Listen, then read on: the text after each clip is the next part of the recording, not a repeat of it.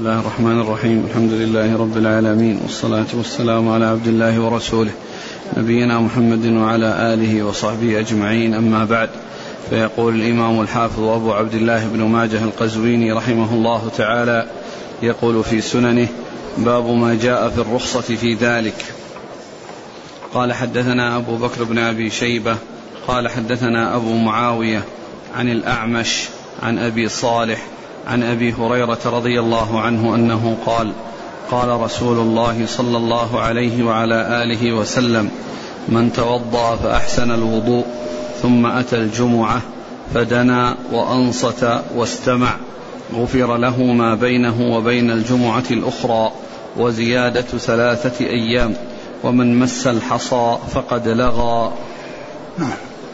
قال حدثنا نصر بن علي الجهضمي قال حدثنا يزيد بن هارون قال أخبرنا إسماعيل بن مسلم المكي عن يزيد الرقاشي عن أنس بن مالك رضي الله عنه عن النبي صلى الله عليه وعلى آله وسلم أنه قال من توضأ يوم الجمعة فبها ونعمت يجزئ عنه الفريضة ومن اغتسل فالغسل أفضل.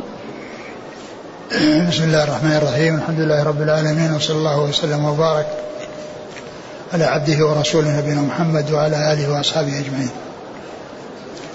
لما ذكر في الباب السابق ما يتعلق بالغسل والأحاديث الواردة فيه وفي الأمر به أورد بعد ذلك الأحاديث الدالة على الرخصة في تركه وأنه على ذلك يكون مستحبا وأنه ليس بواجب. ففي الباب الأول أورد جملة من الأحاديث الدالة على الأمر به وعلى وجوبه أو الدلالة على وجوبه. وفي هذا الحديث أو في هذا الباب قال باب الرخصة في ذلك أي في عدم حصول أو عدم آه، آه، لزومه وأنه يرخص يعني في تركه. أورد أولا حديث آه، آه، الأول. أبي هريرة. حديث أبي هريرة رضي الله عنه. قال من توضأ يوم الجمعة فأحسن الوضوء ثم ثم ذهب إلى الصلاة ودنا من الإمام وأنصت غفر له ما بين الجمعة الأخرى التي قبله وزيادة ثلاثة أيام وما مس الحصى فقد لغى. ومحل الشاهد من هذا أنه ما ذكر الاغتسال. وإنما ذكر من توضأ و ثم ذهب وأنصت واستمع ولم يمس الحصى فإنه يحصل هذا الأجر. فذكر أو اقتصر على ذكر الوضوء ولم يذكر معه الغسل وذكر هذه الأمور المترتبة عليه.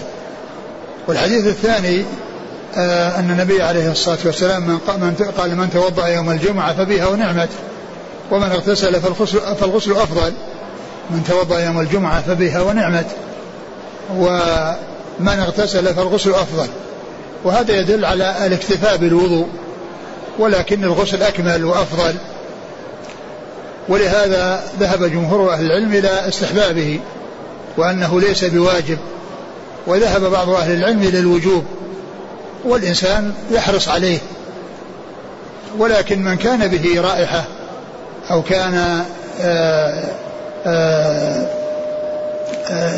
يكون لاشتغاله بالأعمال وأن جسده يعني فيه رائحة فإن عليه أن يزيل هذه الرائحة بالاغتسال حتى لا يأتي إلى المسجد ويؤذي الناس برائحته يؤذي الناس برائحته. وأما إذا كان غير ذلك يعني ليس فيه رائحة يعني يتعين عليه إزالتها لا يؤذي الناس فعليه أن يحرص على أن لا يتركه. ولكنه إن تركه فإنه لا بأس بذلك. نعم.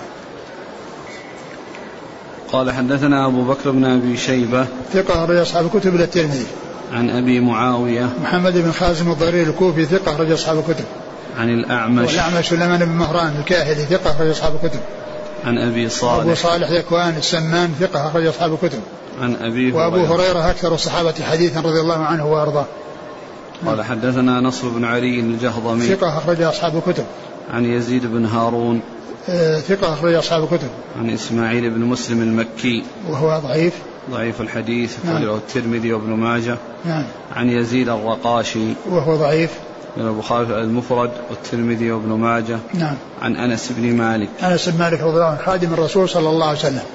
وهذا الحديث فيه هذان الضعيفان لكن له طرق وله شواهد. يعني يثبت بها إلا الجملة التي في الوسط وهي قوله إيش؟ يجزئ عنه الفريضة إيش؟ يجزئ عنه الفريضة يجزئ عنه الفريضة هذه جاءت من هذا الطريق يجزئ عنه الفريضة يعني جاءت من هذا الطريق فإذا الذي هو ثابت من اغتسل يوم الجمعة فبها ونعمة ومن اغتسل من توضأ يوم الجمعة فبها ونعمة ومن اغتسل فالغسل أفضل. وهذه الجملة جاءت من هذا الطريق فلا تكون ثابتة. قال رحمه الله تعالى باب ما جاء في التهجير إلى الجمعة. قال حدثنا هشام بن عمار وسهل بن أبي سهل. قال حدثنا سفيان بن عيينة عن الزهري عن سعيد بن المسيب عن أبي هريرة رضي الله عنه أن رسول الله صلى الله عليه وسلم قال إذا كان يوم الجمعة كان على كل باب من أبواب المسجد ملائكة يكتبون الناس على قدر منازلهم الأول فالأول. فإذا خرج الإمام طووا الصحف واستمعوا الخطبة فالمهجر إلى الصلاة كالمهدي بدنه ثم الذي يليه كمهدي بقرة. ثم الذي يليه كمهدي كبش حتى ذكر الدجاجة والبيضة. زاد سهل في حديثه فمن جاء بعد ذلك فإنما يجيء بحق إلى الصلاة. ثم بعد ذلك قال باب في التهجير إلى الجمعة يعني التبكير وأن الإنسان يبكر إليها ويسارع إليها ويترك الشواغل التي تشغل عن الجمعة. فالتهجير هو التبكير. وقد ورد في حديث أبي هريرة أن النبي عليه الصلاة والسلام قال إذا كان يوم الجمعة كان على كل باب من أبواب المسجد ملائكة يكتبون الناس على قدر منازلهم. إذا كان يوم الجمعة كان على كل باب من أبواب المسجد ملائكة يكتبون الناس على قدر منازلهم يعني على قدر تبكيرهم وأن من الأول فالأول. يعني كل من جاء كتبوه و وكتبوا تبكيره وأنه آه، يعني على حسب آه، مجيئه. الأول فالأول. فالذي يأتي في آه، قبل غيره ويأتي مبكرا يعني أقدم من غيره كالمهدي بدنه وهي الناقة. ثم كالمهدي بقرة. ثم كالمهدي كبشا. ثم كالمهدي دجاجة ثم كالمهدي بيضة ثم بعد ذلك إذا دخل الإمام والخطبة طووا الصحف وجلسوا يستمعون الذكر. يعني معناه الذين جاءوا بعد ذلك ما كتب لهم شيء ولكنه حصل لهم أنهم ذوي الواجب. يعني معناها أنهم أتوا وحصل لهم أداء الواجب لكن ما حصلوا هذا الفضل وهذا الأجر العظيم. الذي يحصل لمن بكر مع تفاوت هؤلاء المبكرين. على بحسب هذه هذا الذي مثل به الرسول صلى الله عليه وسلم بأن هذا من أهدى كمن أهدى بدنه وهذا كمن أهدى بقرة كمن أهدى كبشا كمن أهدى دجاجة كمن أهدى بيضة. وفرق كبير بين البدنة والبيضة. لكن بعد ذلك آه تطوى الصحف والملائكة ينتهون من الكتابة لأنهم يكتبون من بادر وبكر ثم يجلسون يستمعون للذكر والذي جاء بعد ذلك أدى واجبا ولكنه ما حصل هذا الفضل العظيم الذي بينه الرسول الكريم صلى الله عليه وسلم في هذه الدرجات المتفاوتة في هذه الدرجات المتفاوتة. والحديث جاء بلفظ من راح في الساعة الأولى. يعني معنى أنه مبكر قبل غيره. ومن راح في الساعة الثانية. ومن راح في الساعة الثالثة. ومن الساعة الرابعة. ومن الساعة الخامسة. يعني ثم بعد الخامسة الذي هو من قدم بيضة تطوى الصحف والملائكة يجلسون يستمعون الذكر. يعني يستمعون الخطبة. ف وهذا إنما يكون آه، آه، قبل دخول الإمام. هذه الأوقات أو هذه الساعات قبل دخول الإمام. لأنه جاء يعني فإذا يعني صعد الإمام يعني للخطبة يعني أغلقت الصحف. فإذا هذا التفاوت إنما هو في حق من بكر. ولا شك أن هذا قبل الزوال. يعني في أول النهار. في أول النهار بعد صلاة الفجر. سواء بعد طلوع الشمس يعني آه، يأتي ويجلس ويقرأ القرآن ويصلي ما شاء أن يصلي وبعد ذلك آه، يجلس ويستمع الخطبة. وبعض أهل العلم قال إن هذه الساعات أنها لحظات بعد الزوال وهذا غير صحيح. وهذا غير صحيح لأن الزوال يعني بعده صلاة الجمعة إذا أديت الجمعة بعد الزوال فالواضح الذي لا إشكال فيه أن هذا شيء يكون من النهار ومن أول النهار. وذلك وذلك أن أصحاب الرسول عليه الصلاة والسلام كانوا يأتون إلى الجمعة ويصلي الواحد منهم ما أراد أن يصلي من الركعات ثم يجلس ويقوم للصلاة إذا جاء وقت الصلاة. ف فالحكم أو أن هذا التبكير إنما هو في النهار وفي أول النهار. نعم. الحديث مرة ثانية. إذا كان يوم الجمعة كان على كل باب من أبواب المسجد ملائكة يكتبون الناس على قدر منازلهم. الأول فالأول. يعني على قدر منازلهم في الفضل الأول فالأول وكل من كان مبكرا صار أفضل من الذي بعده. حتى يأتي وقت دخول الإمام ثم بعد ذلك تنتهي الكتابة. ومن جاء بعد ذلك أدى ما عليه لكن ما حصل هذه الدرجات. ولا حصل هذه المنازل ولا حصل هذه الفضيلة. وإنما حصل أنه أدى الواجب الذي عليه دون أن يحصل هذه الأجور التي ظفر بها من تقدم ومن بكر. يكتب الناس على قدر منازلهم. نعم. الأول فالأول. نعم. فإذا خرج الإمام طووا الصحف واستمعوا الخطبة فالمهجر إلى الصلاة كالمهدي بدنه ثم الذي يليه كمهدي بقرة.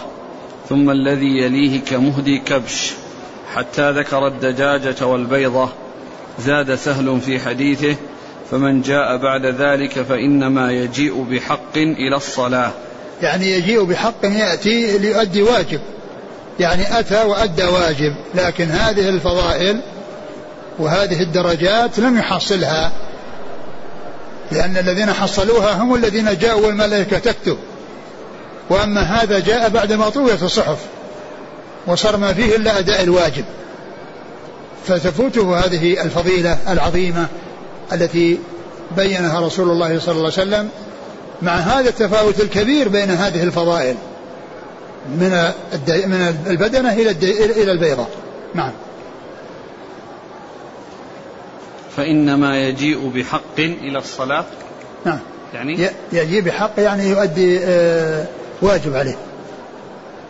هم كلهم جاءوا بحق وكلهم جاءوا مأمورين بالذهاب المسجد لكن هذا جاء يعني ب ب ب بأداء الواجب أو لأداء الواجب. قال حدثنا هشام بن عمار صدوق خرج البخاري وأصحاب السنن وسهل بن أبي سهل وهو صدوق خرج له. ابن ماجه نعم. عن سفيان بن عيينة ثقة أخرج أصحاب الكتب. عن الزهري محمد بن مسلم بن عبد الله ثقة أخرج أصحاب الكتب. عن سعيد بن المسيب. ثقة أخرج أصحاب الكتب. عن أبي هريرة. نعم. قال حدثنا أبو كريب قال حدثنا وكيع عن سعيد بن بشير عن قتادة عن الحسن عن سمرة بن جندب رضي الله عنه أن رسول الله صلى الله عليه وسلم ضرب مثل الجمعة ثم التبكير كناحر البدنة كناحر البقرة كناحر الشاة حتى ذكر الدجاجة. انتهى. نعم. ثم ذكر هذا الحديث عن الحسن عن عن سمرة. وهو من رواية الحسن. ومعروف رواية الحسن عن سمرة أنه مدلس وفيه انقطاع ويعني وسماعه مختلف فيه والصحيح أنه سمع منه حديث العقيقة كما الذي ذكره البخاري في صحيحه. وهو عن الغلام شاتان وعن الجارية شات و والذي يعني يحصل تصحيح منه بالسماع فإنه يلحق به. وأما ما جاء بالعنعنة فإنه لا يثبت إلا إذا كان وجد له شواهد. وهذا مما وجد له شواهد لأن الحديث الأول شاهد له. لأن ذكر المجيء الجمعة والتبكير والتهجير وأن من أن أنه الفرق الفرق بينهم. هؤلاء الذين يأتون كناحر البدنة وناحر البقرة وناحر الكبش. وثم ذكر الدجاجة ثم ذكر الدجاجة. فالحديث ضعيف من حيث الإسناد ولكن من حيث المتن صحيح لأن الحديث الذي قبله يعني من شواهده. يعني حديث أبي هريرة المتقدم لأن فيه ذكر المهدي بقرة والمهدي بدنة ثم بقرة ثم كبش ثم دجاجة فهو شاهد يعني يشهد له ما قبله فيكون صحيحا بذلك. وقوله ناحر البقرة وناحر ناحر البدنة وناحر البقرة وناحر الكبش يعني النحر في الأصل أنه للإبل. وأما البقر والغنم فإنها تذبح تذبح ذبحا والإبل تنحر نحرا. والنحر هو طعنها في اللبة التي في أسفل العنق عند بينها وبين أصل اليدين. هذا هو النحر للإبل. وأما البقر والغنم فإنها تذبح بفصل الرأس عن الرقبة. يعني بين الرقبة والرأس. وأما الإبر بين بين الرقبة واليدين. فنحر باللبة التي آه، في أسفل الرقبة في الإبل وذبح في الحلق بالنسبة للبقر والغنم. لكن يجوز أن يذبح أن ينحر ما يذبح وأن يذبح ما ينحر. يعني الإبل الأصل فيها النحر ويجوز ذبحها. يعني بمعناها تفصل من الرقبة من, من, من بين الرأس والرقبة. وكذلك الغنم والبقر يجوز نحرها. يعني بأن تكون من أصل الرقبة. لكن الأصل هو هذا. وهنا ذكر التعبير بالنحر لما لما ينحر وما يذبح. لأن الإبل تنحر والبقر والغنم تذبح. فإما أن يكون تغليبا وإلحاقا للغنم والبقر بهذا وإما أن يكون على اعتبار أن أن هذا هو الأصل والثاني جائز. يعني الأصل في الإبل النحر ويجوز ذبحها وغيرها الأصل فيه الذبح ويجوز نحرها. نعم. قال حدثنا أبو كريب. محمد بن العلاء بن كريب ثقة أخرج أصحاب الكتب. عن وكيع. وكيع بن الجراح الرؤاسي ثقة أخرج أصحاب الكتب. عن سعيد بن بشير. وهو؟ ضعيف أخرجه نعم. أصحاب السنن. نعم. عن قتادة. قتادة من دعامة ثقة أخرج أصحاب الكتب. عن الحسن. الحسن بن أبي الحسن ثقة أخرج أصحاب الكتب. عن سمرة بن جندب. سمرة بن جندب رضي الله عنه أخرج أصحاب الكتب. فيه علتان فيه سمرة الحسن عن سمرة وفيه سعيد سعيد بن بشير. نعم. نعم. قال حدثنا كثير بن عبيد الحمصي قال حدثنا عبد المجيد بن عبد العزيز عن معمر عن الأعمش عن إبراهيم عن علقمة أنه قال خرجت مع عبد الله رضي الله عنه إلى الجمعة فوجد ثلاثة قد سبقوه. فقال رابع أربعة وما رابع أربعة ببعيد. إني سمعت رسول الله صلى الله عليه وسلم يقول إن الناس يجلسون من الله يوم القيامة على قدر رواحهم إلى الجمعات الأول والثاني والثالث. ثم قال رابع أربعة وما رابع أربعة ببعيد. ثم ذكر هذا الحديث عن عن ابن مسعود رضي الله عنه أنه ذهب إلى الجمعة ووجد أنه سبقه ثلاثة. فقال رابع أربعة وما يعني وما رابع أربعة ببعيد يعني أنه قريب يعني من من قبله ولكن قبله الذي قبله سبقه. وظفر بالأجر يعني أكثر منه لأن الناس على حسب تبكيرهم يكون الفضل أو التفضيل في أجورهم. وذكر أن أنه لما وجد إن قدم قبله ثلاثة وقال ما رابع أربعة ببعيد ثم ذكر عن النبي صلى الله عليه وسلم أنه قال إن الناس يجلسون عند الله عز وجل على حسب آه، ذهابهم إلى الجمعة وتبكيرهم الجمعة الأول. ثم الثاني ثم الثالث ثم قال وما رابع أربعة ببعيد. وما رابع أربعة ببعيد يعني نفسه هو لأنه ذكر الثلاثة الذين ذكرهم النبي صلى الله عليه وسلم والحديث آه، من العلماء من حسنه ومنهم من تكلم فيه بسبب أحد رواته وهو أن عنده ضعف أو في حفظه ضعف الذي هو عبد المجيد عبد المجيد ابن عبد العزيز. ابن عبد العزيز. نعم. قال حدثنا وقد جاء في الحديث أن أن أن أن, أن, أن المقسطون عند الله على منابر من نور على يمين الرحمن وكلتا يديه يمين. يعني آه، أقول ورد يعني فيما يتعلق بالقرب من الله وب آه، كل المقسطين العادلين. يعني يكونون آه، عند الله على يمين الرحمن وكلتا يديه يمين. لكن هذا جاء فيما يتعلق بالمبكرين إلى الجمعة. المبكرين إلى الجمعة وهو يعني أن, أن, أن من كان أول فهو أقرب إلى الله ثم الذي يليه ثم الذي يليه. نعم. قال حدثنا كثير بن عبيد الحمصي. هو؟ ثقة أخرج أبو داود والنسائي بن ماجه. نعم. عن عبد المجيد بن عبد العزيز. وهو؟ صدوق يخطئ أخرج له مسلم وأصحاب السنن. نعم. عن معمر. معمر بن راشد الأزدي البصري ثقة أخرج أصحاب الكتب. عن الأعمش سليمان بن مهران ثقة أخرج أصحاب الكتب. عن إبراهيم إبراهيم بن يزيد بن قيس النخعي الكوفي ثقة أخرج أصحاب الكتب. عن علقمة علقمة بن قيس وهو ثقة أخرج أصحاب الكتب. عبد الله عبد الله بن مسعود الهذلي رضي الله عنه أخرج له أصحاب الكتب. جاءت الأسئلة عن كيفية حساب الساعات يوم الجمعة. يعني هو ذكر خمسة خمس ساعات. يعني معناه الوقت الذي إذا جاء مبكرا يعني إلى المسجد ويحتمل أن يكون ذلك بعد طلوع الشمس لأن الناس يأتون للفجر ويرجعون إلى بيوتهم ويستعدون للجمعة ويستعدون للجمعة ثم يذهبون ويجلسون إلى وقت الصلاة. فيعني هي مقدار من الزمان يعني قبل دخول الإمام قبل دخول الإمام يعني يقسم هذا الوقت إلى خمس ساعات. يعني خمسة أقسام. نعم. قال رحمه الله تعالى باب ما جاء في الزينة يوم الجمعة.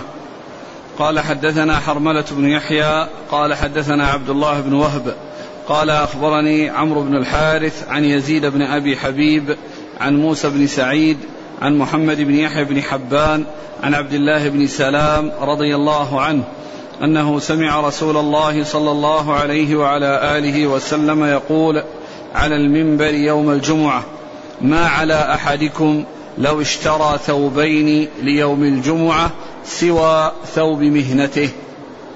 نعم لبعده قال حدثنا أبو بكر بن أبي شيبة قال حدثنا شيخ لنا عن عبد الحميد بن جعفر عن محمد بن يحيى بن حبان عن يوسف بن عبد الله بن سلام رضي الله عنه عن أبيه رضي الله عنه قال خطبنا النبي صلى الله عليه وسلم فذكر ذلك. ثم ذكر آه، باب الزينة يعني التزين للجمعة. وذلك وقد مر أن من ذلك الاغتسال لأن الاغتسال فيه تزين وتنظف للجسد وتنظيف للجسد. وإزالة ما عليه من أذى وإزالة ما قد يكون فيه من رائحة. ثم بعد ذلك أيضا الزينة في اللباس. يعني مع هذا التجمل بالاغتسال يكون التجمل باللباس وذلك بأن يلبس ثيابا جميلة وأن يكون يعني يلبس أحسن الثياب للذهاب إلى الجمعة لأن اليوم يوم عيد وهو عيد الأسبوع كما سبق أن مر بنا وأن وأنه يوم عيد والناس يجتمعون في هذه الصلاة وفي هذا الاجتماع في هذه الصلاة التي هي الجمعة فإنهم يجتمعون في هذا اليوم الذي في يوم عيد فيتجملون. وقد جاءت السنة عن رسول الله صلى الله عليه وسلم بالتجمل للجمعة ولبس أحسن الثياب والتطيب. فأورد حديث عبد الله بن سلام رضي الله عنه. أنه قال ما على أحدكم يعني أن يشتري أو أن يكون له ثوبان لجمعته غير ثوب مهنته وخدمته يعني غير الثياب التي يلبسها في العادة. يعني يكون هناك تجمل للجمعة تخص بالجمال أو تخص بالتجمل. فأورد فيه هذا الحديث الذي يقول أن لو كان الإنسان يعني آه، ثياب يخصصها للجمعة بحيث يلبسها يوم الجمعة وتكون غير الثياب المبتذلة التي يستعملها في جميع أحواله وفي أيامه أيام الأسبوع. يعني يكون للجمعة شيء جميل شيء نظيف يتجمل به. نعم. قال حدثنا حرملة بن يحيى. هو التجيبي صدوق أخرج له. مسلم والنسائي بن ماجه. نعم. عن عبد الله بن وهب وهب المصري ثقة أخرج أصحاب الكتب. عن عمرو بن الحارث. المصري ثقة أخرج أصحاب الكتب. عن يزيد بن أبي حبيب. وهو ثقة أيضا مصري أخرج أصحاب الكتب. عن موسى بن سعيد. هو مقبول أخرجه مسلم وأبو داود وابن ماجه. نعم. عن محمد بن يحيى بن حبان. وهو ثقة أخرج أصحاب الكتب. عن عبد الله بن سلام. عبد الله بن سلام رضي الله عنه أخرج أصحاب الكتب. قال حدثنا أبو بكر بن أبي شيبة قال حدثنا شيخ لنا. هذا مبهم. سمي؟ محمد بن عمر الواقدي. آه هو الواقدي وهو وهو متروك مع ساعة حفظه قال الحافظ. رجاء ابن ماجه نعم. متروك مع ساعة حفظه. نعم. هذا هكذا قال الحافظ بن حجر. وأما ابن تيمية فقال لا يحتج به إذا انفرد فكيف إذا خالف؟ لا يحتج به لو انفرد فكيف إذا خالف؟ نعم. جاء السياق في إيش؟ ها؟ كأن العبارة جاية في سياق مخالفة. لا يعني معناه أنها أنه يعني آه، آه، انفراده يعني لا يعول عليه. فمن باب أولى يعني فكذلك عند المخالفة. يعني إذا خالف غيره فإنه ومن باب أولى أنه لو انفرد وحده لأن الإنسان قد يحتج به يعني يحتج به اذا انفرد قال فكيف إذا خالف يعني ذكر في في مسألة من المسائل من في يعني وأنه لا يحتج به وهي قريبة من كلام الحافظ بن حجر. ما أذكر أن ذكرها لكن هي كلمة له يعني بين أنه يعني مع وجود مخالفته أنه لا يعول عليه فكذلك أيضا من باب أولى انفراده. عن عبد الحميد بن جعفر هو؟ صدوق ربما وهم أخرج له البخاري تعليقا ومسلم وأصحاب السنن. نعم. عن محمد بن يحيى بن حبان عن يوسف بن عبد الله بن سلام. هو يوسف؟ صحابي أخرج البخاري في المفرد وأصحاب السنة نعم. عن أبيه. نعم. قال حدثنا محمد بن يحيى قال حدثنا عمرو بن أبي سلمة عن زهير عن هشام بن عروة عن أبيه عن عائشة رضي الله عنها أن النبي صلى الله عليه وسلم خطب الناس يوم الجمعة فرأى عليهم ثياب النمار فقال رسول الله صلى الله عليه وسلم ما على أحدكم إن وجد سعة أن يتخذ, أن يتخذ ثوبين لجمعته؟ سوى ثوبي مهنته. ثم ذكر حديث عائشة أن النبي صلى الله عليه وسلم خطبوا عليهم ثياب النمار. يعني برد يعني آه، فيها ألوان ملونة وكأنها من الأشياء المعتادة التي آه، مبتذلة تستعمل في جميع الأوقات. فالنبي صلى الله عليه وسلم أرشدهم إلى أن آه، مثل ما جاء في الحديث الأول حديث عبد الله بن سلام ما لو, لو أن الإنسان اتخذ ثوبين للجمعة غير ثوب المهنة. يعني هو مثل الذي قبله والحديثان يشهد بعضهما بعضهما لبعض. حديث عبد الله بن سلام وحديث عائشة. وأن النبي صلى الله عليه وسلم خطب بذلك وبين ذلك على المنبر وأرشد الناس يعني إلى هذا الذي هو الاهتمام بشأن الجمعة والتزين لها والتجمل لها. ومن ذلك الحديث الذي فيه آه الذي رواه البخاري ومسلم وفيه أن عمر بن الخطاب رضي الله عنه جاء إلى النبي عليه الصلاة والسلام وقال إن هناك حلة يعني سيارة يعني هي فيها شيء من الحرير أو أنها نوع من الحرير فقال لو اشتريت هذه لتتخذها للجمعة وللوفد فقال عليه الصلاة والسلام إنما يفعل إنما يلبس ذلك من لا خلاق له في الآخرة. يعني فأرش فقال له تجمل به الجمعة. يعني معناه أن الجمعة يتجمل بها يتجمل لها هذا شيء معروف. فاقترح عليه أن يشتريها ليتجمل بها للجمعة وللوفد. فقال عليه الصلاة والسلام إنما يفعل ذلك أو يلبس ذلك من لا خلاق له في الآخرة. نعم. قال حدثنا محمد بن يحيى الذهلي ثقة أخرج أصحاب البخاري وأصحاب السنة. عن عمرو بن أبي سلمة هو صدوق له أوهام أخرج نعم. أصحاب الكتب. نعم. عن زهير زهير بن معاوية ثقة أخرج محمد. زهير بن محمد ثقة أخرج أصحاب الكتب. عن هشام بن عروة. عن؟ عن هشام بن عروة. وهو ثقة أخرج أصحاب الكتب. عن أبيه. عروة بن الزبير ثقة أخرج أصحاب الكتب. عن عائشة. نعم. قال حدثنا سهل بن أبي سهل وحوثرة بن محمد قال حدثنا يحيى بن سعيد القطان عن ابن عجلان عن سعيد المقبري عن أبيه عن عبد الله بن وديعة عن أبي ذر رضي الله عنه عن النبي صلى الله عليه وعلى آله وسلم أنه قال من اغتسل يوم الجمعة فأحسن غسله وتطهر فأحسن طهوره ولبس من أحسن ثيابه ومس ما كتب الله له من طيب أهله ثم أتى الجمعة ولم يلغ ولم يفرق بين اثنين. غفر له ما بينه وبين الجمعة الأخرى. ثم ذكر حديث آه، أبي ذر. أبي ذر رضي الله عنه. وقد ذكر فيه جملة عددا مما يتجمل به الجمعة. فذكر الاغتسال وذكر الزينة أو اللبس أحسن الثياب وذكر الطيب والتطيب. فقال من من من اغتسل فأحسن غسله, غسله وتطهر فأحسن طهوره. فأحسن طهوره. يعني هو الطهور هو الاغتسال.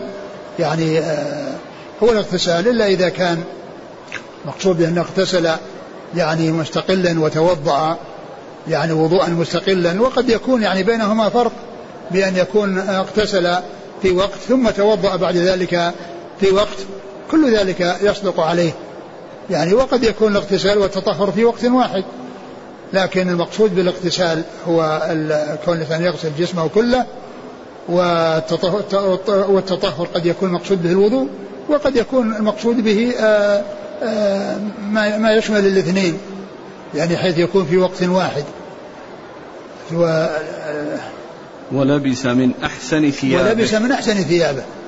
هذا فيه دليل على التجمل وأن الإنسان يختار أحسن الثياب للجمعة. نعم. و ومس ما كتب الله له من طيب أهله. ومس ما كتب الله له من طيب أهله. يعني فيجمع بين الأمور الثلاثة اغتسال ولبس ثياب حسنة وتطيب. نعم. ثم أتى الجمعة ولم يلغو ولم يفرق بين ثم أتى الجمعة فلم يلغو ما حصل منه لغو. وما حصل منه أيضا شيء يعني في حال الخطبة وفي حال الصلاة يعني من الأمور التي فيها تقصير وفيها خلل كان يلمس الحصى مرة في الحديث السابق ومن مس الحصى فقد لغى. يعني من مس الحصى وعبث به أو تشاغل عن الخطبة وكذلك أيضا لو كلم غيره فإن هذا من اللغو. حتى ولو كان أمر معروف والنهي عن المنكر لا يأمر معروف ولا ينهى عن المنكر في الخطبة وإنما يسمع ويقبل على وإذا حصل يعني رأى يعني شيء يحتاج إلى تنبيه ينبه عليه بعد بعد الصلاة. لكن في الخطبة ما يكلم أحد وينصحه ويبين له وإنما يصغي إلى الجمعة ولم يلغو و ولم يفرق بين اثنين. ولم يفرق بين اثنين. ولم يفرق بين اثنين بأن يأتي ويضيق على اثنين متجاورين فيفرق بينهم أو يعني يأتي يتخطى الرقاب من أجل يبحث عن أماكن متقدمة ليس له ذلك. والنبي صلى الله عليه وسلم لما كان يخطب ورأى رجلا يتخطى قال اجلس فقد آذيت. اجلس فقد آذيت. والإنسان ليس له أن يتخطى الرقاب إلا أن يرى فرجة لا يصل إليها إلا بالتخطي. فإن له ذلك لأن الذين وراء الفرجة هم المقصرون حيث لم يتقدموا ويسدوها.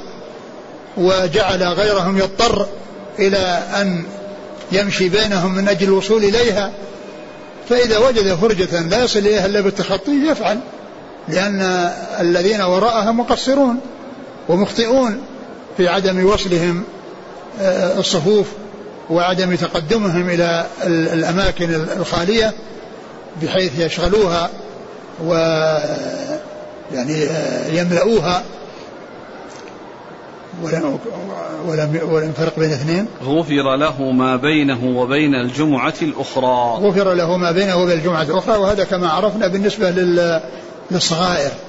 وأما الكبائر فإن المغفرة كلها بالتوبة منها. نعم. قال حدثنا سهل بن أبي سهل صدوق أخرج له. ابن ماجه نعم. وحوثرة بن محمد هو؟ صدوق أبو داود بن ماجه. نعم. عن يحيى بن سعيد القطان. ثقة أخرج أصحاب الكتب. عن ابن عجلان. محمد بن عجلان صدوق أخرجه البخاري تعليقا ومسلم وأصحاب السنن. عن سعيد المقبري وهو ثقة أخرج أصحاب الكتب. عن أبيه. عن أبيه أبو سعيد ثقة أخرج أصحاب الكتب. عن عبد الله بن وديعة. وهو؟ مختلف في صحبته. نعم. له البخاري وابن ماجه. نعم. عن أبي ذر. أبي ذر جندب بن جنادة رضي الله عنه أخرج له أصحاب الكتب. قوله ومس ما كتب الله له من طيب أهله. يعني الطيب الذي عند أهله يعني الطيب الذي عند أهله من أنواع الطيب لكن آه الذي ينبغي أن أن آه يعني ال يعني آه يعني آه طيب النساء وطيب الرجال يعني بينهما فرق. يعني طيب الرجال يعني ما خفي لونه وظهرت رائحته وطيب النساء ما ظهر ما خفيت رائحته وظهر لونه يعني الطيب الذي عند أهله.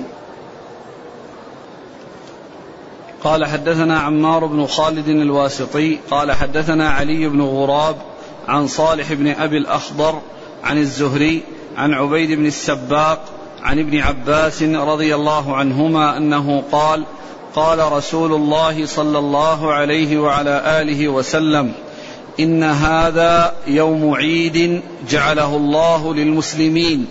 فمن جاء إلى الجمعة فليغتسل وإن كان طيب فليمس منه وعليكم بالسواك. ثم ذكر هذا الحديث الذي فيه جملة من الأمور المرغب فيها للجمعة. الاغتسال قال إيش؟ من؟ إن هذا يوم عيد جعله الله للمسلمين. أن هذا يوم عيد جعله الله للمسلمين. يعني يوم يوم الجمعة هو هو يوم عيد الأسبوع. وقد وقد جاء في بعض الأحاديث يعني كهذا الحديث وغيره من الأحاديث أن أن أنه يوم عيد. وذكرت حديث عثمان بن عفان رضي الله عنه أنه خطب الناس يوم يوم يوم عيد وكان وافق يوم جمعة فقال اجتمع لكم في يومكم هذا عيدان. فمن شهد من أهل العوالي فله أن يرجع وقد أذنت له أن يرجع وإنا مجمعون. يعني معناه أن من حضر الجمعة من حضر العيد فإنه يجزئه عن حضور الجمعة. والناس يصلون يعني الظهر لكن الجمعة لا تلزمهم كالأيام الأخرى التي لا توافق يوم عيد لأنه حصل الاجتماع المقصود في اجتماع الجمعة. وجد اجتماع في أول النهار. فيغني ويكفي عن الاجتماع الذي في وسط النهار. فهذا مما أطلق عليه أنه عيد وهو عيد الأسبوع. قال إيش؟ إن هذا يوم عيد جعله الله للمسلمين. نعم. فمن جاء إلى الجمعة فليغتسل. نعم. وإن كان طيب فليمس منه. يعني وإذا وجد طيب يمس منه. يعني يغتسل ويتطيب. و... وعليكم بالسواك. وعليكم بالسواك. فإن السواك أيضا مطهرة للفم مرضاة للرب كما جاء في الحديث. عن رسول الله صلى الله عليه وسلم. فالإنسان يجمل يعني ظاهره يعني بالاغتسال وباللباس وكذلك يجمل فمه بالرائحة الطيبة التي هي السواك. نعم. قال حدثنا عمار بن خالد الواسطي هو؟ ثقة له النسائي بن ماجه. نعم. عن علي بن غراب وهو؟ صدوق له النسائي بن ماجه. نعم. عن صالح بن أبي الأخضر وهو؟ ضعيف يعتبر به. نعم. أخرج له أصحاب السنن. نعم. عن الزهري. محمد بن مسلم عبيد الله ثقة أخرج أصحاب الكتب. عن عبيد بن السباق. نعم هو. ثقة أخرج أصحاب الكتب. نعم. عن ابن عباس. نعم.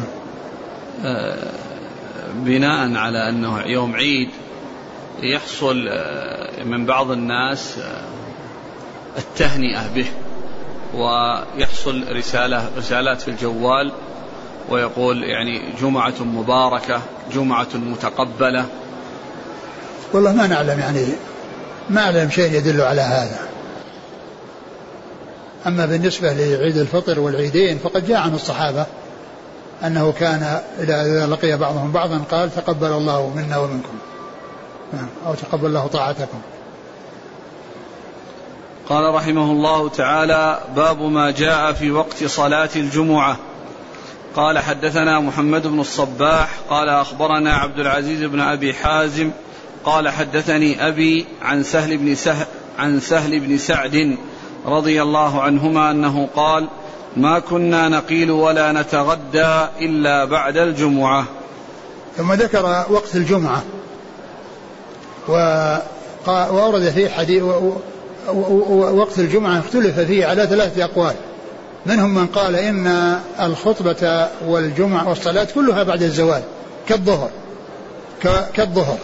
ومنهم من قال إنها إن الخطبة وال والصلاة تكون قبل الزوال كلها. ومنهم من قال الخطبة قبل الزوال ومنهم والصلاة بعد الزوال. وقد جاءت ال ال يعني الأحاديث آه، كون الجمعة بعد الزوال يعني هذا ما فيه إشكال هذا هو الأصل. وأن صلاة الظهر التي هي في جميع الأوقات إنما تكون بعد الزوال ففعلها قبل الزوال هو بعد الزوال هو الأصل. لكن هل تجوز قبل الزوال؟ أو لا تجوز؟ جاء في بعض الأحاديث ما يدل على الجواز. لكن لا يعني ذلك أن يكون دائما فإذا فعل أحيانا قبل الزوال وأحيانا بعد الزوال آه، كل ذلك جاء ما يدل عليه. وإن كان الغالب والأصل أنه يكون بعد الزوال كالظهر.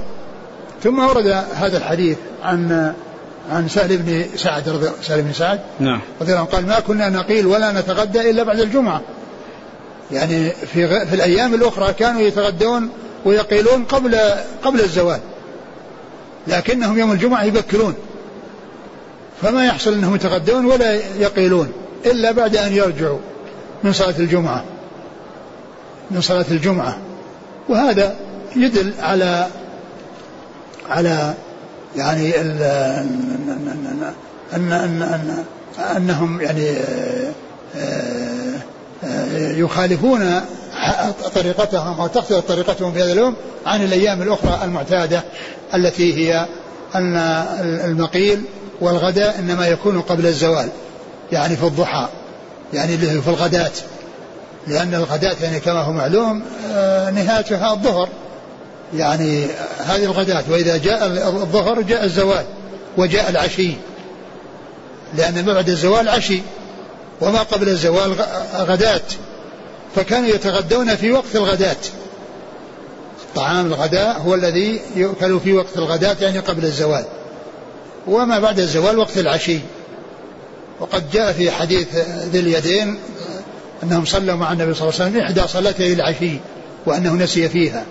لما صلى ركعتين صلى ركعتين وسلم وظنوا أن فيه وحي وأن الصلاة رجعت من أربع إلى اثنتين ثم بعد ذلك سألوه وبين لهم أن أن أن أنه قد نسي ثم قام وأتى بالركعتين لكن قالوا إحدى صلاتي العشي. فالزوال فالعشي يبدأ بعد الزوال والغداة إنما هي قبل الزوال ما كنا نقيل ولا نتغدى إلا بعد الزوال لأنهم قبل ذلك كانوا مشغولين بالذهاب للجمعة والانتظار الجمعة وهذا يحتمل أن يكون يعني الصلاة والجمعة صلاة قبل الزوال وأن تكون بعده لأنهم كل الوقت الذي قبل الصلاة انتظار سواء كان حصلت الجمعة قبل الزوال أو حصلت بعد الزوال. كل الذي يسبق الصلاة هو انتظار منهم. نعم. قال حدثنا محمد بن الصباح. صدوق أخرج له. أبو داود بن ماجه. نعم. عن عبد العزيز بن أبي حازم. وهو؟ صدوق في أصحاب الكتب. نعم. عن أبيه عن أبيه. وهو؟ سلمة بن بن دي بن دينار الأعرج. ثقة أخرج أصحاب الكتب. نعم. عن سهل بن سعد. الساعدي رضي الله عنه أخرجه أصحاب الكتب. قال حدثنا محمد بن بشار. قال حدثنا عبد الرحمن بن مهدي. قال حدثنا يعلى بن الحارث قال سمعت إياس بن سلمة بن الأكوع عن أبيه رضي الله عنه أنه قال كنا نصلي مع النبي صلى الله عليه وسلم الجمعة ثم نرجع فلا نرى للحيطان فيئا نستظل به. ثم ذكر حديث سلمة بن الأكوع رضي الله عنه. قال كنا نصلي مع النبي صلى الله عليه وسلم الجمعة ثم نرجع ولا نجد للحيطان فيئا نستظل به. يعني يعني إنها إنهم يرجعون وليس هناك ظل يستظلون به للحيطان.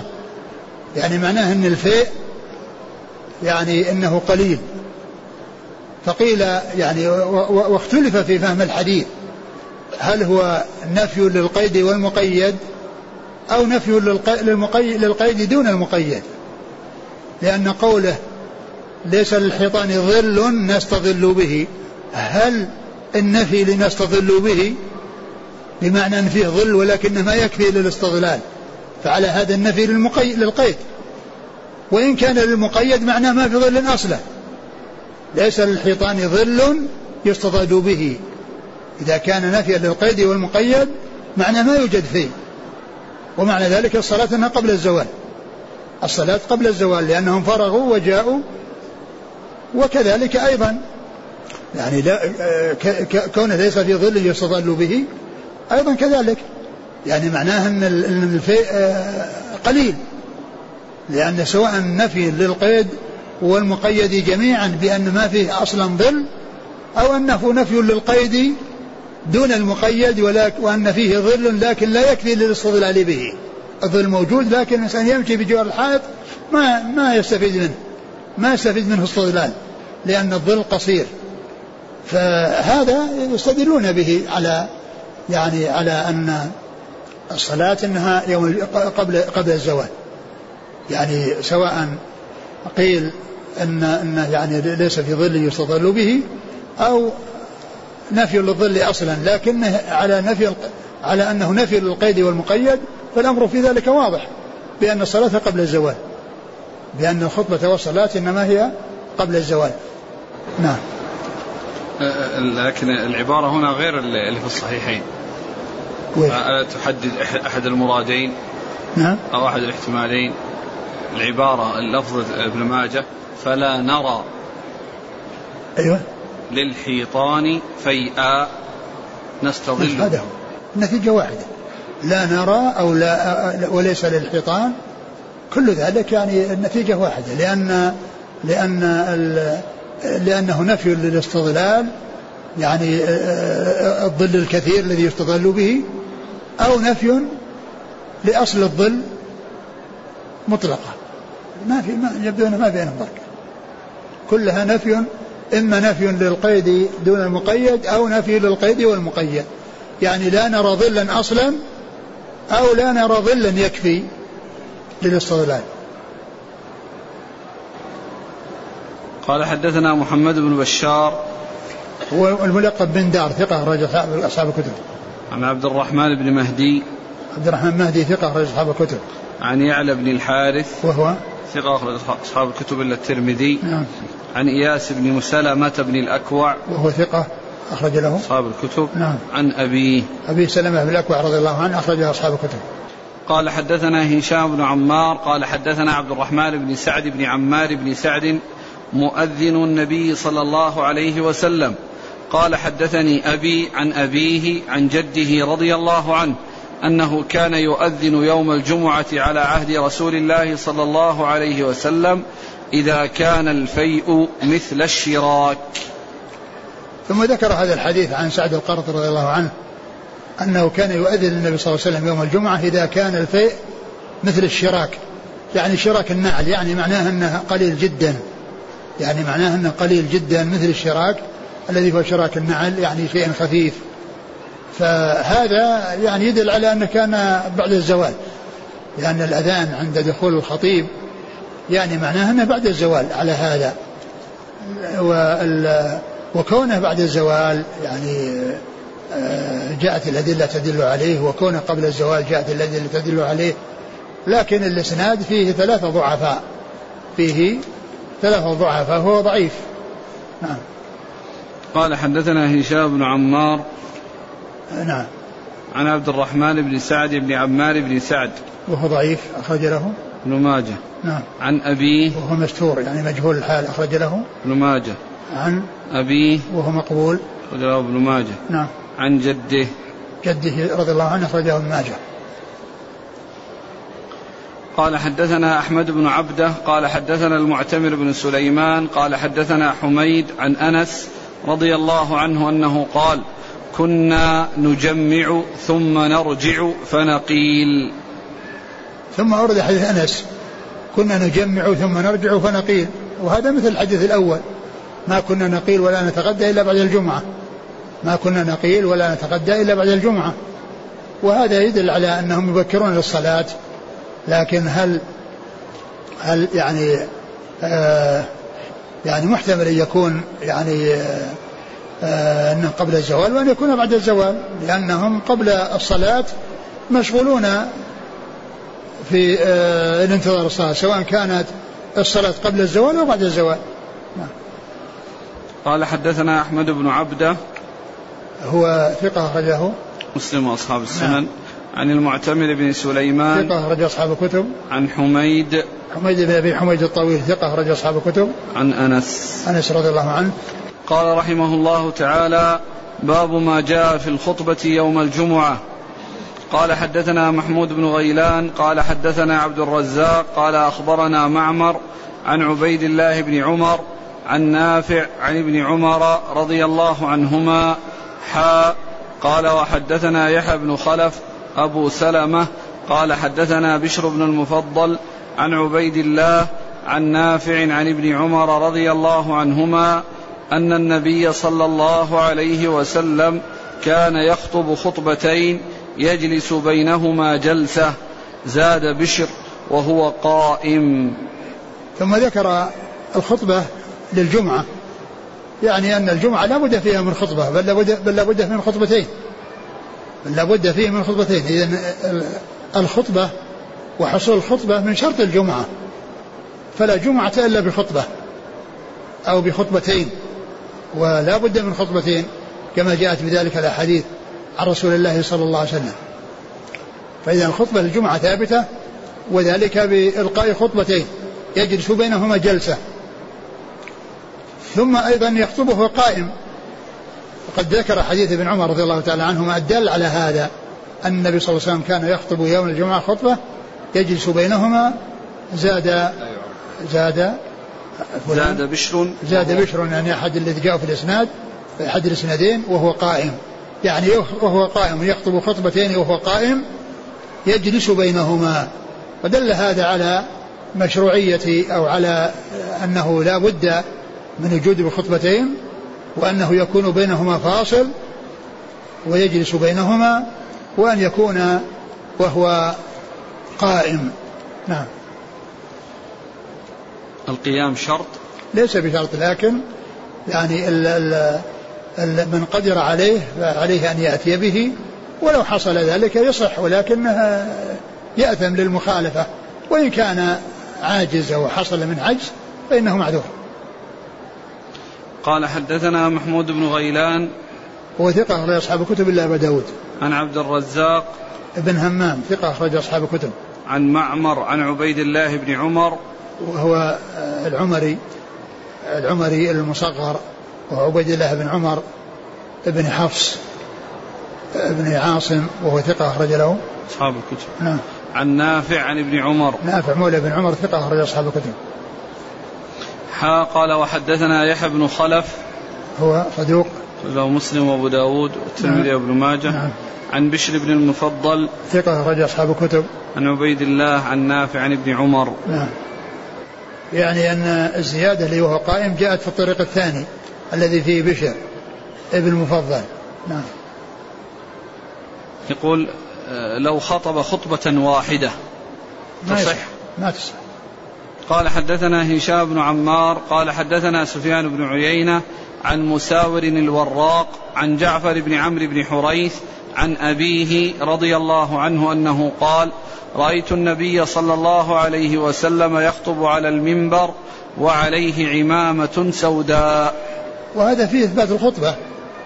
المقصود منه إثبات الخطبة وأنه كان يخطب يوم الجمعة لأن الترجمة هي الخطبة يوم الجمعة. فإذا فيه إثبات النبي كان يخطب. لكن ما في تفصيل الخطبة ولا يعني وإنما فيه إثبات الخطبة. لأن الترجمة هي الخطبة يوم الجمعة. فهو يعني آه، الحديث أو هذا الصحابي يذكر بأنه رأى النبي صلى الله عليه وسلم يخطب عليه عمامة سوداء. يعني أنه متحقق من رؤيته وأنه عليه هذا اللباس الذي على رأسه وهو عمامة سوداء. فإذا المقصود منه إثبات الخطبة. أو كونه يعني يخطب. وأما التفصيل جاء في أحد أخرى أنها خطبتان. نعم. قال حدثنا هشام بن عمار عن سفيان بن عيينة ثقة أخرج أصحاب الكتب. عن مساور الوراق هو ثقة أخرج صدوق. صدوق أخرج له. مسلم وأصحاب السنن. نعم. عن جعفر بن عمرو بن حريث وهو؟ مقبول وله مسلم وأبو داود نعم. في الشمائل والنسائي وابن ماجه. عن أبيه وهو ثقة آه، صحابي أخرج له أصحاب الكتب. نعم. قال حدثنا محمد بن بشار ومحمد بن الوليد. قال حدثنا محمد بن جعفر. قال حدثنا شعبة عن سماك بن حرب.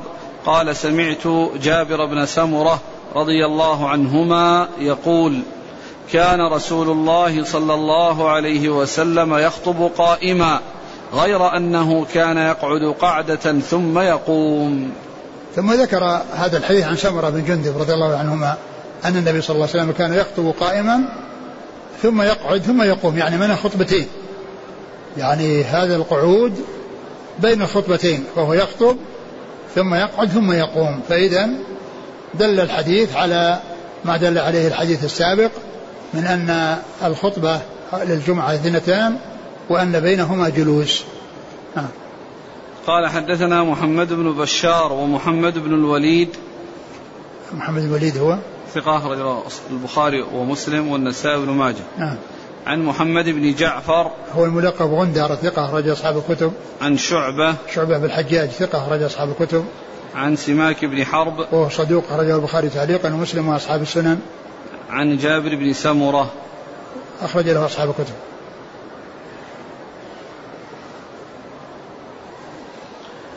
قال حدثنا علي بن محمد قال حدثنا وكيع حا قال حدثنا محمد بن بشار قال حدثنا عبد الرحمن بن مهدي قال حدثنا سفيان عن سماك عن جابر بن سمرة رضي الله عنهما أنه قال كان النبي صلى الله عليه وسلم يخطب قائما ثم يجلس ثم يقوم فيقرأ آيات ويذكر الله عز وجل وكانت خطبته قصدا وصلاته قصدا. ثم ذكر حديث جابر بن سمرة وهو مثل الذي قبله وأنه كان يخطب خطبتين وأنه يقرأ آيات يعني في الخطبة.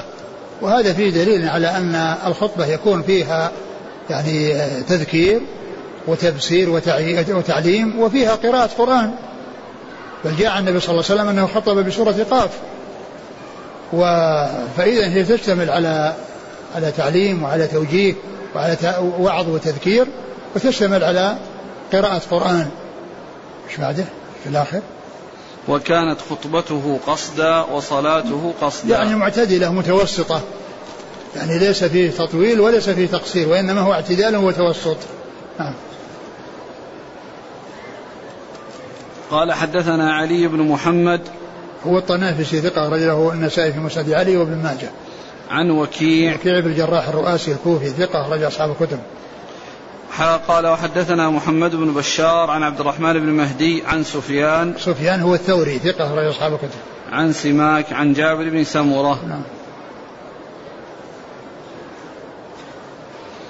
قال حدثنا هشام بن عمار قال حدثنا عبد الرحمن بن سعد بن عمار بن سعد قال حدثني أبي عن أبيه عن جده رضي الله عنه أن رسول الله صلى الله عليه وسلم كان إذا خطب في الحرب خطب على قوس وإذا خطب في الجمعة خطب على عصا. ثم ذكر يعني هذا الحديث عن سعد القرض ثم ذكر حديث سعد القرض رضي الله عنه أن النبي صلى الله عليه وسلم إذا كان في الحرب اعتمد على قوس وإذا آه، خطب في الجمعة اعتمد على عصا. وهذا الحديث إسناده كالإسناد الذي تقدم يعني فيه ثلاثة يعني ضعيف ومجهول ومقبول فهو غير ثابت عن رسول الله صلى الله عليه وسلم. وقد جاء في سنن أبي داود أنه كان يعني يخطب أو يعتمد على عصا أو قوس. و وقيل أن هذا كان قبل أن يتخذ المنبر. كان يستند إلى جذع ويعتمد. لكنه بعدما اتخذ المنبر لم يتخذ العصا والقوس. ويقول ابن القيم في زاد المعاد إنه لم يحفظ عن النبي صلى الله عليه وسلم أنه بعد أن اتخذ المنبر أنه آه، اتخذ عصا أو قوس. فاذا الحديث الذي معنا ضعيف غير ثابت لأن فيه تفصيلا بين الحرب وبين غير الحرب وفيه الثلاثة الذين فيهم كلام وأما ذاك الحديث الذي في سنن أبي داود فهو حسن ولكنه قيل إنه كان متقدم حيث كان الرسول صلى الله عليه وسلم يقف على الأرض مستندا على جذع. وبعد أن اتخذ له المنبر ما كان يتخذ العصا والقوس. نعم. قال حدثنا هشام بن عمار عن عبد الرحمن بن سعد بن عمار بن سعد عن أبيه عن أبيه عن جده. نعم. قال حدثنا أبو بكر بن أبي شيبة قال حدثنا ابن أبي غنية عن الأعمش عن إبراهيم عن علقمة عن عبد الله رضي الله عنه أنه سئل أكان النبي صلى الله عليه وسلم يخطب قائما أو قاعدا؟ قال أما تقرأ وتركوك قائما؟ قال أبو عبد الله غريب. لا يحدث به إلا ابن أبي شيبة وحده. ثم ذكر هذا الحديث. عن ابن مسعود؟ نعم. عن مسعود رضي الله عنه أنه سئل أكان النبي صلى الله عليه وسلم يخطب قائما أو قاعدا؟ فقال أما تقرأ القرآن وتركوك قائما. يعني أنه كان يخطب يعني جاء في سورة الجمعة فإذا قضيت الصلاة وإذا رأوا تجارة له انفضوا إليه وتركوك قائما يعني قائما يخطب. فيعني كان يخطب عليه الصلاة والسلام قائما والأحاديث جاءت في ذلك. وابن مسعود رضي الله عنه أرشد إلى دلالة القرآن وأن القرآن جاء بأنه كان يخطب قائما عليه الصلاة والسلام. ففيه إثبات القيام في الخطبتين وقد مر في الأحاديث أنه يعني يجلس بينهما يكون قائما في الاثنتين ويجلس بينهما جلسة قصيرة. نعم. قال حدثنا قال أبو عبد الله غريب لا يحدث به إلا ابن أبي شيبة. أبو عبد الله هو ابن ماجه وهذا من كلامه القليل لأنه قليل الكلام على الأحاديث أو الكلام بعد الأحاديث. ف يعني آه، قال إنه غريب لم يحدث به. لكن ليس معنى ذلك أنه يكون ضعيف لأن الغريب يعني قد يكون رجاله كلهم ثقات. يعني كلهم ثقات وفي الصحيحين أحاديث كثيرة من هذا القبيل ومنها أول حديث في صحيح البخاري واحد حديث آخر صحيح البخاري كل منهما غريب. فاتحة البخاري وخاتمته كلها من قبيل الغريب. يعني لكن السادة ثقات. غريب جاء من طريق واحد لكن كلهم ثقات فهو صحيح. فإذا الوصف بالغرابة تؤثر مع مع الضعف. وأما إذا كان الرجال كلهم ثقات فإن ذلك لا يؤثر. وحديثنا مع الباب النيات هو آه، يعني غريب لأنه يرويه يحيى بن سعيد الأنصاري عن محمد بن إبراهيم التيمي عن علقمة وقاص الليثي عن عمر بن الخطاب رضي الله عنه. كل واحد يروي عن الثاني وبعد يحيى اتسع وكثر الآخذون عن عن يحيى بن سعيد الأنصاري. وكذلك آخر حديث في صحيح البخاري. كلمتان حبيبتان الرحمن خفيفتان على اللسان ثقيلتان في الميزان. سبحان الله وبحمده سبحان الله العظيم. حديث غريب. يعني لا يرويه إلا أبو هريرة ولا يرويه عن أبي هريرة إلا أبو زرعة الرازي ولا يرويه عن أبو زرعة إلا القعقاع. يعني